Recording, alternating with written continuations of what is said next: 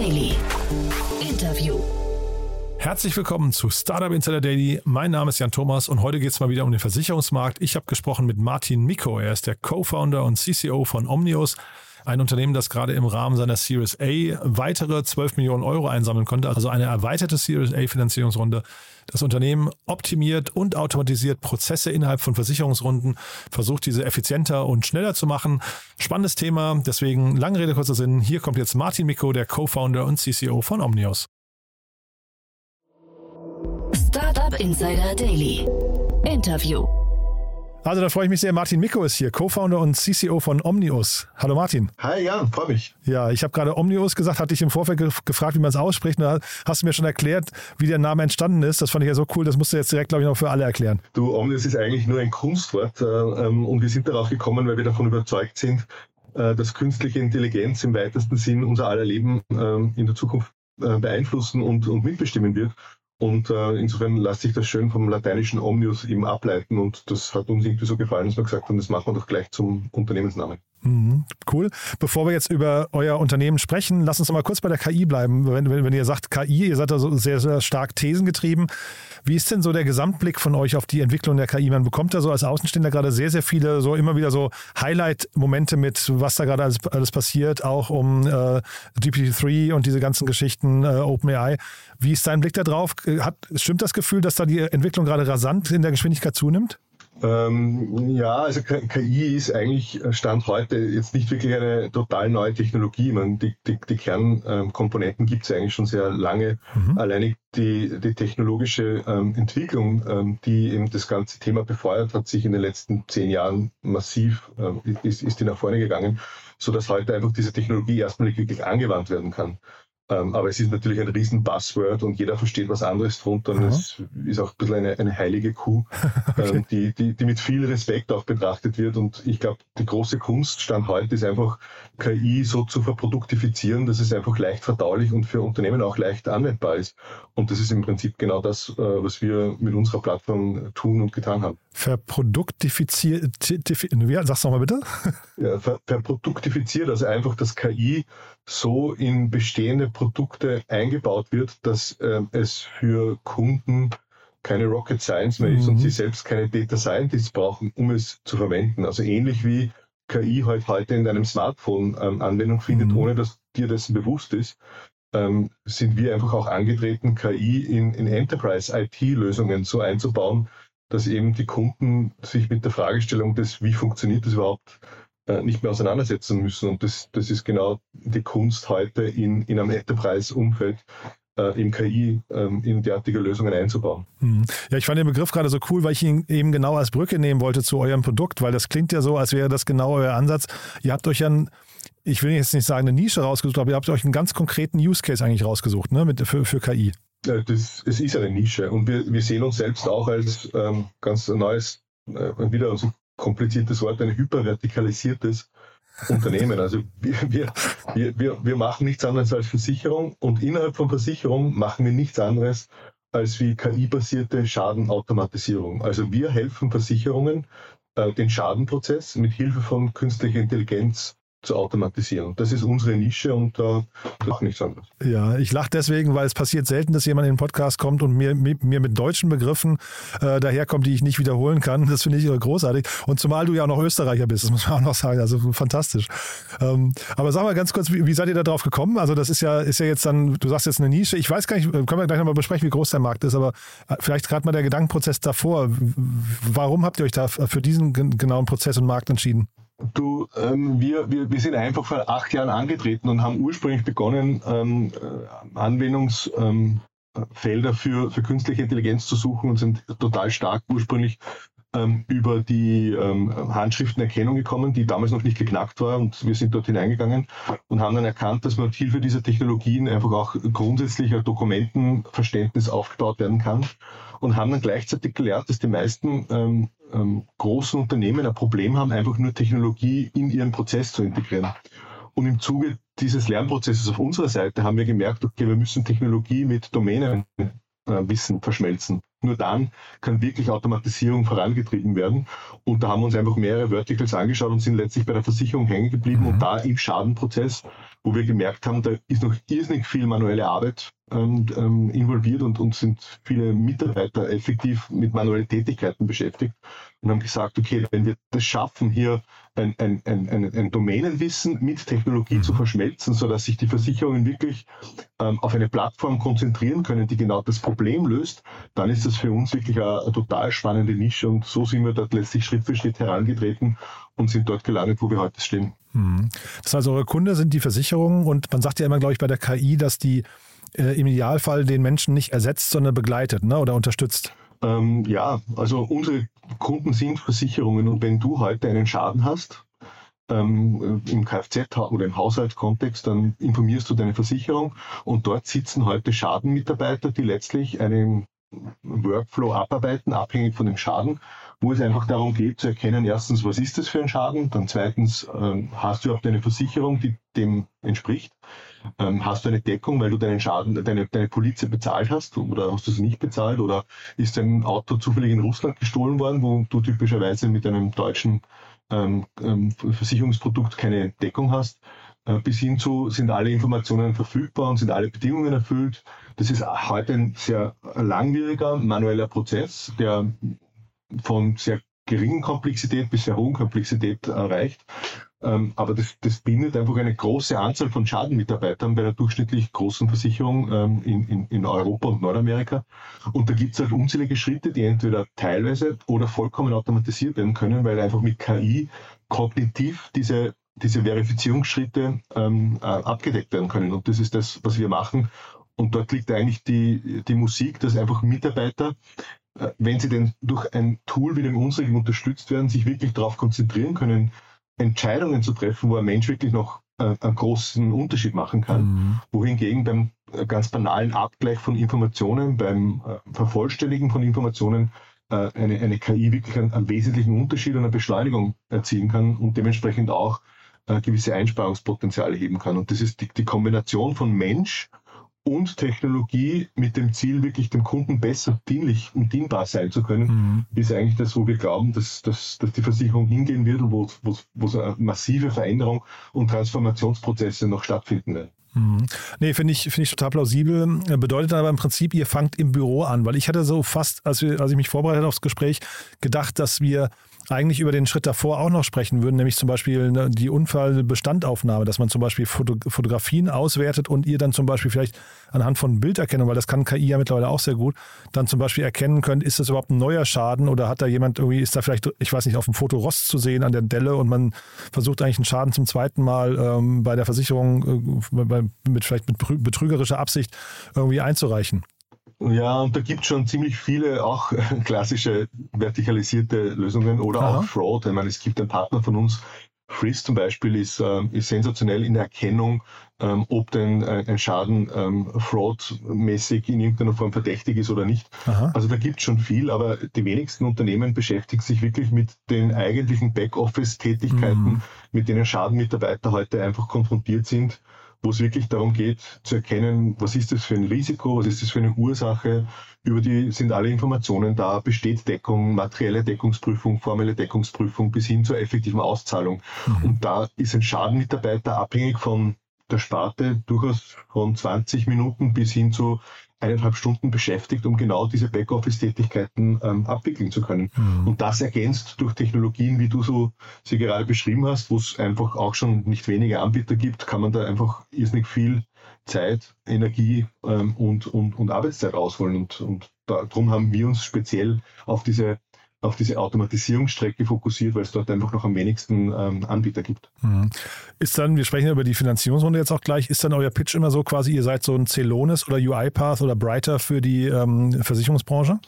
Ähm, das ist äh, eine gute Frage. Wir positionieren es aber nicht so, weil äh, wir der Ansicht sind, dass wir eigentlich eine äh, ein, ein, neues Segment aufmachen, das heute von genau den genannten eben nicht ähm, äh, bedient wird. Mhm. Weil was uns auszeichnet, ist eben diese Verschmelzung von total tiefer Sachlichkeit und fachlicher Domäne. Und mhm. äh, ähm, die meisten der Tools, die heute hier Anwendung finden, sind nicht einmal äh, vertikalisiert, sondern es sind meistens ähm, über, über mehrere Industrien hinweg angewendete Tools, äh, die aber eben genau diese fachliche äh, Kompetenz nicht haben und das Ganze jetzt aber kombiniert mit vortrainierten KI-Modellen ist im Prinzip ein, eine Uniqueness und ein, ein USB, die, die nur wir, so wie wir das sehen, wirklich auf dem Markt hier präsentieren können. Mhm.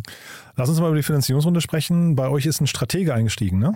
Ja, also wir haben unter anderem ähm, ähm mit der Württembergische hier ein, ein, ein, total tolles Paket geschnürt, die einerseits unsere Technologie total schätzen und ähm, uns als Omnius binnen auch in den Wertschöpfungsprozess einbauen werden. Ähm, aber gleichzeitig sind wir total stolz darauf, dass alle unsere bestehenden Investoren, die im Board vertreten sind, hier mitgezogen sind und aufgrund dessen wir ähm, gemeinsam mit der Württembergischen hier wirklich noch einmal eine Finanzierungsrunde aufgestellt haben in der Höhe von 12 Millionen, mhm. Ähm, das uns einfach ermöglicht, hier wirklich gerade über die jetzt durchaus für viele Startups schwierige Zeit hier äh, weiter voranschreiten zu können und auch unseren Markt weiter ausbauen zu können. Und das ist einfach total toll und wir sind sehr dankbar auch dafür, in das Vertrauen, das unsere bestehenden Investoren gemeinsam mit der Württembergschen hier ähm, in uns gesetzt haben. Mhm. Ja, ich habe mir das mal angeguckt bei euch. Ähm, ich finde, ihr habt eine sehr ungewöhnliche Finanzierungsstrategie, wenn ich das so sagen darf. Ähm, weil ihr habt ja, wir reden ja über eine Series A Extension, ne? Und die mhm. Series A ist aber bei euch auch schon, zumindest laut Crunchbase, aus 2018. Das, das, das habe ich überhaupt nicht zusammenbekommen, weil da ja vier Jahre dazwischen liegen. Ist das ein, äh, ein logischer Schritt oder habe ich da, vielleicht verstehe ich das auch nur nicht richtig? Ähm, wir haben einfach ähm, jetzt gesehen, ähm, dass es möglich ist, über eine Extension einen Status unseres Unternehmens zu erreichen, wo für uns auch durchaus die Profitabilität äh, erreichen ähm, ein, ein, Ziel ist und das möglich ist auch zu erreichen im, im Jahr 2024. Mhm. Und durch diese Extension haben wir einfach gesagt, okay, ähm, um diese Brücke zu closen, schaffen wir das so und ähm, dadurch ähm, können wir einfach einen Schritt machen, der uns dorthin bringt, wo wir effektiv hinkommen wollen. Und, und aufgrund dessen hat sich das einfach jetzt so ergeben, basierend auch darauf, dass die bestehenden Investoren gesagt haben, wir vertrauen euch einfach und wir sehen euren Businessplan und euren Growth und da würden wir einfach gerne nachziehen und das hat sich einfach für uns jetzt gut so ergeben. Mhm. Dass da jetzt ein Stratege dabei ist, ist für euch äh, kein Problem. Ich frage deswegen, weil das immer wieder zwischen Startups und Investoren ja diskutiert wird, ob ein Stratege hinterher auch Exit-Kanäle verbaut oder sowas. Jetzt ähm, die Württembergische ist jetzt eine, äh, sag mal, eine Versicherung von vielen. Bringt das vielleicht bei, der, äh, bei, bei Kundengesprächen an anderer Stelle Probleme? Ähm, ist eigentlich kein großes Thema, weil auch äh, die Württembergische jetzt nicht der einzige ist. Wir haben auch die österreichische Versicherung Unica so. ähm, schon als Investor dabei und auch die äh, Schweizer Baloise ist äh, mit Hilfe eines Investmentvehikels namens Anthemis bei uns mit einem kleinen Ticket auch vertreten und das ist einfach eine, eine, eine Mischung, die die bestehenden Kunden nicht abschreckt, nicht einmal die großen wie zum Beispiel auch AXA ist schon ein Kunde von uns ähm, mhm. Ähm, und auch die Allianz ist schon einer der ersten Kunden bei uns mhm. gewesen.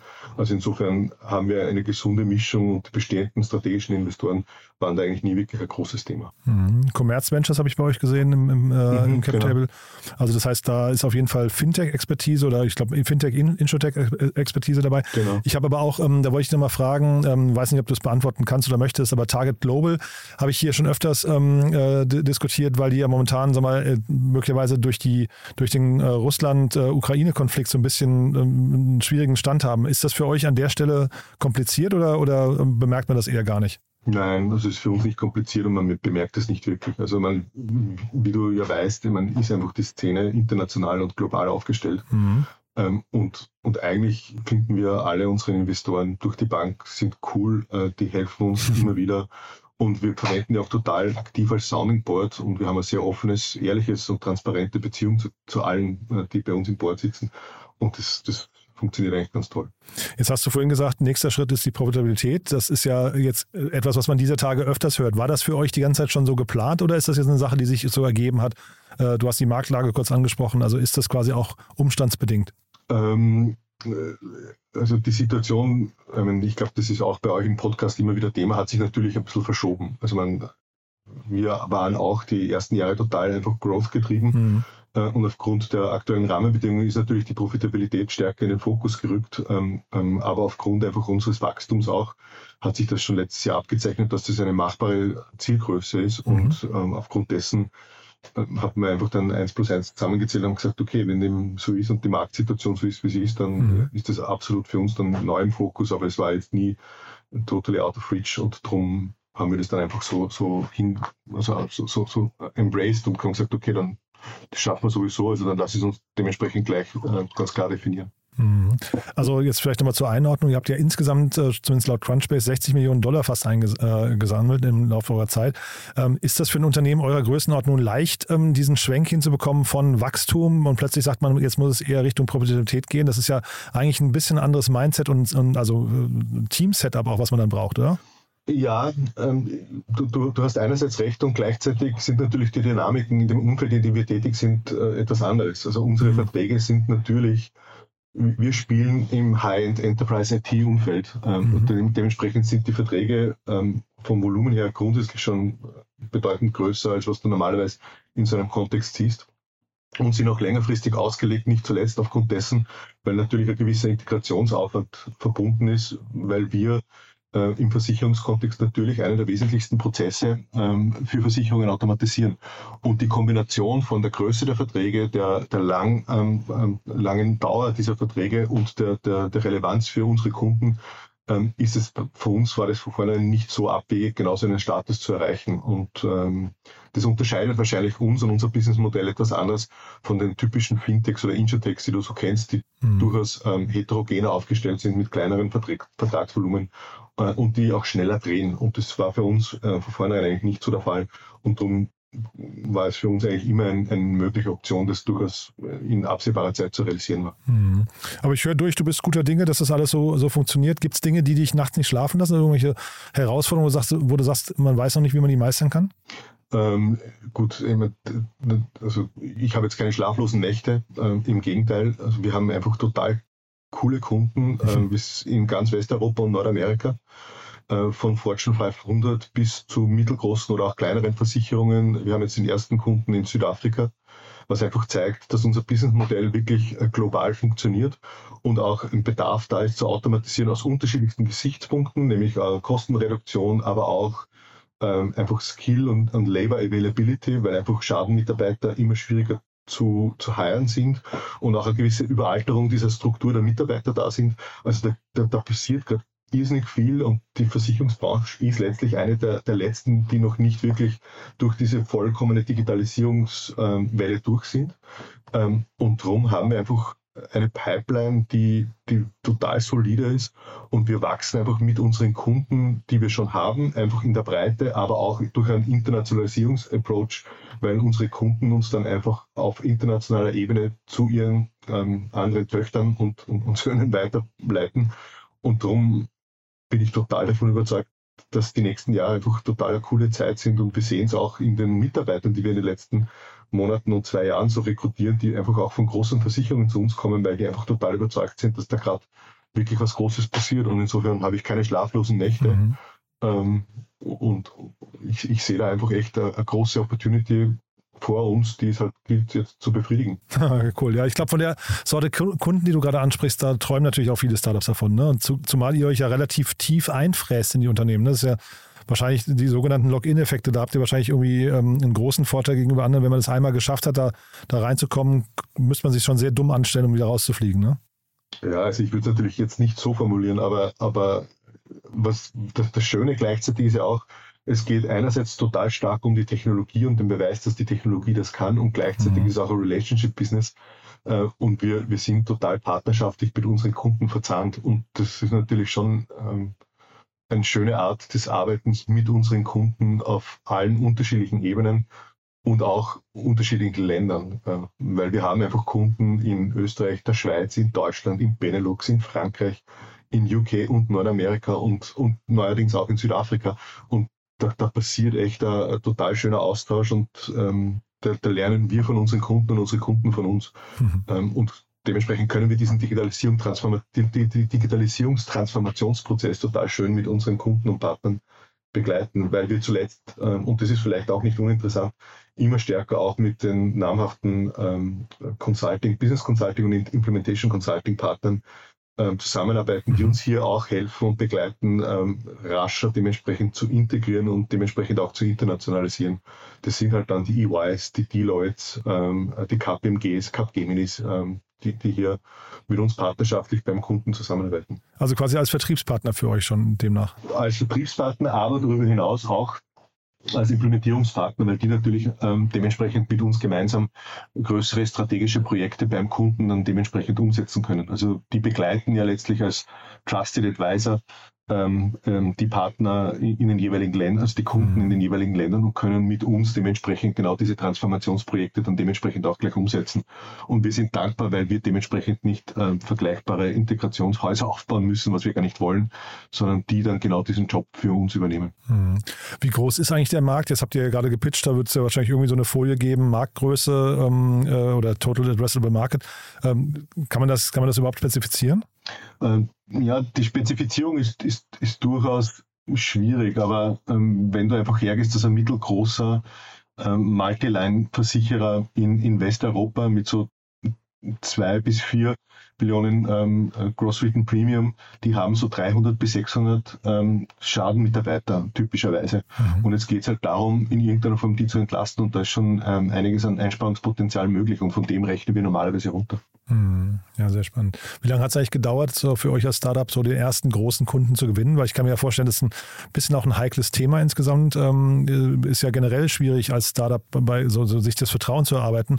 Jetzt seid ihr schon auf dem Level, wo ihr EY und so weiter als ähm, Implementierungspartner habt, aber der erste Schritt, war der kompliziert für euch?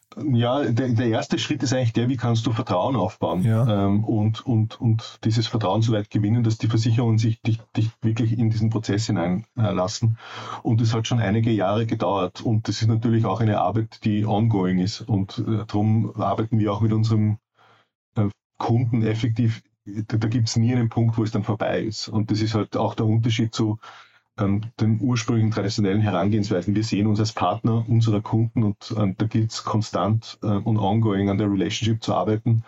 Und das machen wir eigentlich über die gesamte Laufzeit unserer Verträge. Und dementsprechend mhm. haben wir einfach ähm, so Customer Success Manager ähm, ähm, an der Hand mit unseren Kunden und wir optimieren gemeinsam mit ihnen und für sie immer wieder unsere KI-Modelle, um weiter die Automatisierung dort voranzutreiben, wo vom Kunden gewünscht, respektive dort den Schadenmitarbeiter einzusetzen, wo er wirklich einen Unterschied machen kann, weil wenn du einen Wasserschaden hast, ähm, der vielleicht nicht nur dein, deine Wohnung äh, betrifft, sondern auch die darunterliegende, dann ist es na, selbstverständlich sinnvoll, ähm, hier weiterhin und intensiv den Mitarbeiter einzusetzen. Wenn es mhm. aber darum geht, automatisiert einfach deinen Kfz-Glasschaden oder deinen Haushaltglas oder deinen Fahrraddiebstahl abzuwickeln, wo es wirklich nur darum geht, rasch die versicherungstechnischen Überprüfungen durchzuführen und dann so rasch wie möglich auszuzahlen, da ist einfach KI wirklich ähm, outstanding und kann sehr, sehr rasch einfach dir ähm, mit einer positiven Kundenexperience genau das geben, was du von deiner Versicherung erwartest, nämlich so rasch wie möglich den Schaden abzuwickeln. Und dementsprechend sehe ich einfach vor mir, dass Versicherungen ähm, und ihre Marken sehr bald mit Hilfe von einer Plattform wie der unsrigen ähm, ihre Marke so, so, so beladen können, wie du es auch heute in der Airline-Industrie ähm, siehst, wo du weißt, wenn ich eine, eine, eine Low-Fare-Airline habe, dann habe ich halt nur einen Kommunikationskanal und der wird sehr automatisiert abgewickelt. Ähm, und wenn du eine, eine Quality Brand hast, dann hast du halt mehrere Kommunikationskanäle und du hast leichter Zugang zu einem Menschen, der dir vielleicht hilft. Ähm, und Technologie kann beides dann unterstützen. Und das werden wir dementsprechend genauso bei unseren Kunden dann vorantreiben. Mega cool, Martin. Also das klingt nach einer tollen Mission, muss ich sagen. Ähm, freue mich erstmal für euch, dass ihr diesen, diesen Meilenstein jetzt erreicht habt. Und dann würde ich sagen, wir beide bleiben in Kontakt, wenn es ähm, bei euch wieder große Updates gibt. Haben wir für den Moment was Wichtiges vergessen? Ähm, nein, ich glaube nicht. Also, aber es war ein sehr gutes Gespräch und bedanke mich ganz herzlich für die Einladung. Hat mir auch großen Spaß gemacht. Dann Glückwunsch nochmal und bis bald, ja? Danke dir. Ciao. Ciao. Startup Insider Daily, der tägliche Nachrichtenpodcast der deutschen Startup-Szene. Ja, das war also Martin Miko, Co-Founder und CCO von Omnius. Damit sind wir durch für den Moment. Aber nicht vergessen, nachher kommen junge Startups auf diesem Kanal. Lohnt sich immer da reinzuschalten. Drei tolle Unternehmen, die sich wieder vorstellen. Maximal drei Jahre alt, maximal Investments in Höhe von einer Million Euro erhalten, also jeweils. Das Ganze nachher auf diesem Kanal. Reinschalten lohnt sich. Weiterempfehlen an Menschen, die uns noch nicht kennen, lohnt sich auch. Oder beziehungsweise das finden wir zumindest, dass sich das lohnt. Deswegen vielen Dank dafür, falls ihr uns weiterempfehlt. Oder ansonsten euch erstmal einen wunderschönen Tag und bis morgen. Ciao, ciao.